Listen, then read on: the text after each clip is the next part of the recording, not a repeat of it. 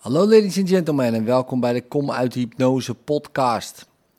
Les 47 uit de cursus in wonderen.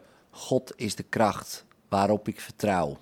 Als jij op je eigen kracht vertrouwt, heb je alle reden om ongerust, bezorgd en bang te zijn. Wat kun jij voorspellen of beheersen? Wat is er in jou waarop jij rekenen kunt? Wat kan jou het vermogen verschaffen je van alle facetten van een probleem bewust te zijn en ze zo op te lossen dat er alleen iets goeds van kan komen? Wat is er in jou dat jou de juiste oplossing als zodanig doet herkennen en jou de garantie geeft dat die zal worden bereikt?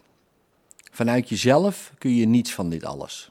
Geloven dat je dit wel kunt, is je vertrouwen schenken waar vertrouwen ongegrond is. En angst, verontrusting, depressiviteit, kwaadheid en verdriet rechtvaardigen. Wie kan zijn vertrouwen stellen in zwakheid en zich veilig voelen? Maar wie kan zijn vertrouwen stellen in kracht en zich zwak voelen? God is je veiligheid in elke omstandigheid. Zijn stem spreekt namens Hem in alle situaties en in elk aspect van alle situaties. En zeg je precies wat jou te doen staat om een beroep te doen op Zijn bescherming en Zijn krachten. Er zijn geen uitzonderingen, want God kent geen uitzonderingen. En de stem die namens Hem spreekt, denkt zoals Hij. Vandaag zullen we proberen aan je eigen zwakheid voorbij te gaan om naar de bron van werkelijke kracht te reiken. Er zijn vandaag vier oefenperioden van vijf minuten nodig en langer en vaker dan dat is sterk aan te raden. Sluit je ogen en begin zoals gewoonlijk met de herhaling van het idee van deze dag. God is de kracht waarop ik vertrouw. Neem dan een minuut of twee om naar situaties in je leven te zoeken die jij met angst beladen hebt en zet ze één voor één van je af door tegen jezelf te zeggen: God is de kracht waarop ik vertrouw. Probeer nu aan alle zorgen die verband houden met je eigen gevoel van ontoereikendheid te ontsnappen. Het is duidelijk dat elke situatie die jou zorgen baart, gepaard gaat met gevoelens van ontoereikendheid. Want anders zou je geloven dat je de situatie met succes het hoofd kon bieden. Niet door op jezelf te vertrouwen zul je vertrouwen krijgen, maar de kracht van God in jou slaagt in alles.